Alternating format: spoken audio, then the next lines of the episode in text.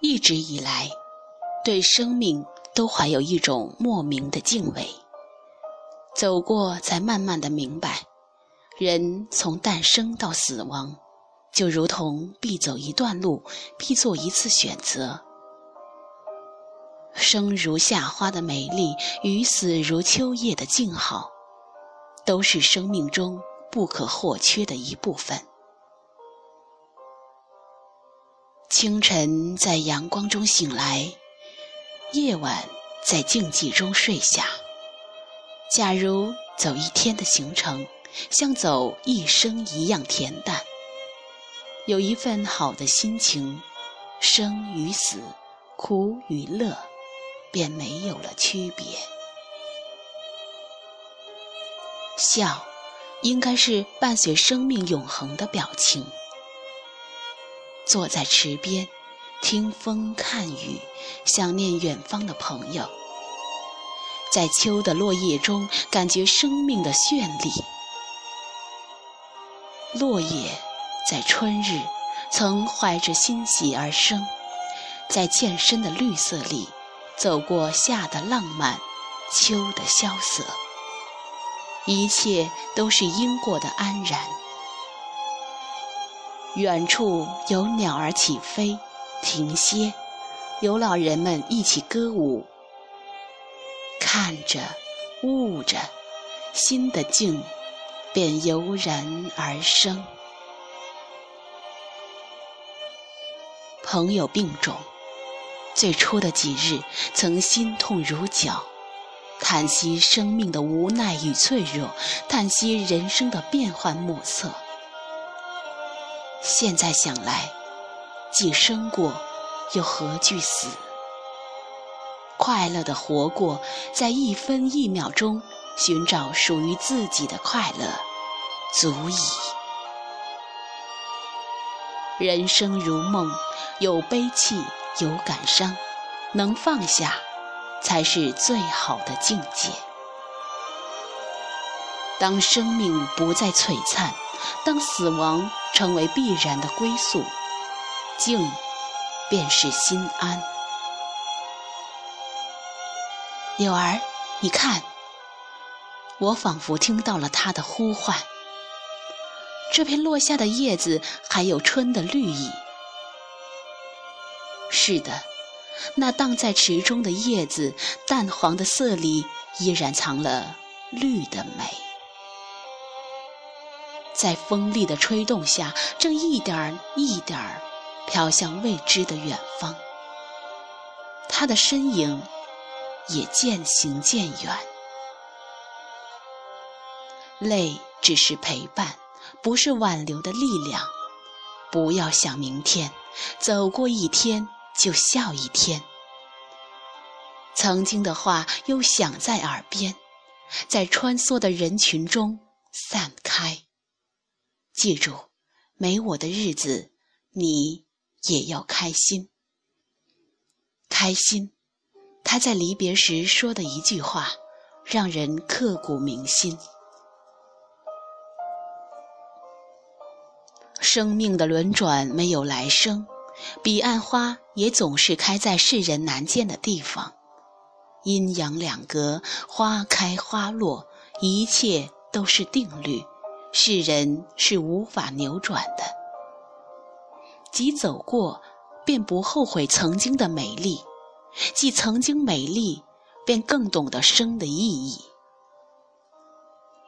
这个世界，任何祈求的话都是多余的。开心的过活每一天，才是真的。读史铁生，在他的文字里感受生的平淡与非凡。原来，每一个生命都一样，无论世俗的高低贵贱，也无论钱与权的光泽，在死亡面前都是一张白纸。史铁生的伟岸就在于他对生命的尊重，以及对于病痛的坦然。谁都没有一路繁华的美丽，谁也没有一路阳光的灿烂。或病或痛，走过才能领悟生命的静好。很想去叩开他的门，也很想在夜风中听他述说与病魔的搏击，但始终没有机会。他把自己锁在一个孤独的角落，在黑暗中默默地度过每一个黄昏日落，在窗前的风景中数过应当属于自己的日子。所有的问候都成了风中的语言，所有的感伤都变成秋日的风景。我站在池边看风景，他坐在风景里读人生。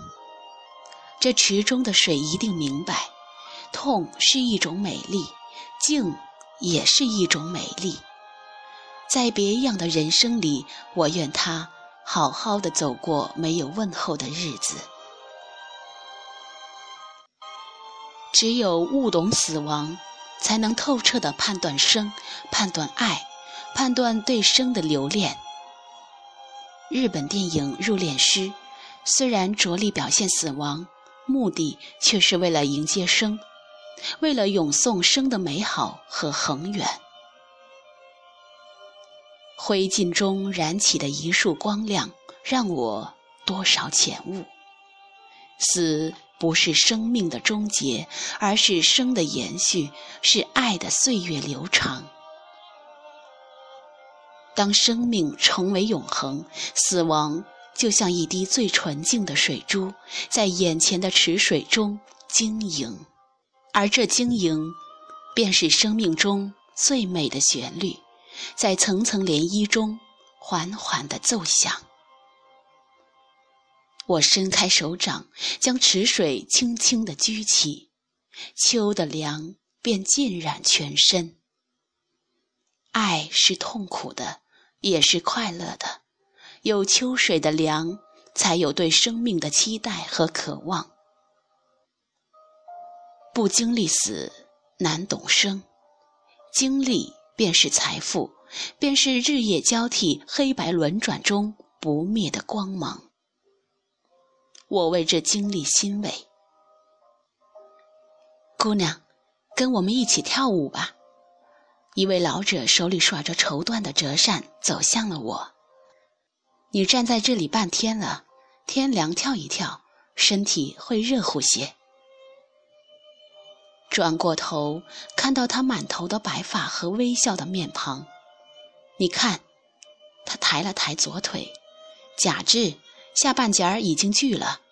我们家老头子说，有一条腿也要乐哈，也要跳扇子舞。瞬间，噙了很久的眼泪夺眶而出，那一份不舍的伤痛在秋风中沉静下来，化成脚下的池水。生命是如此的静美。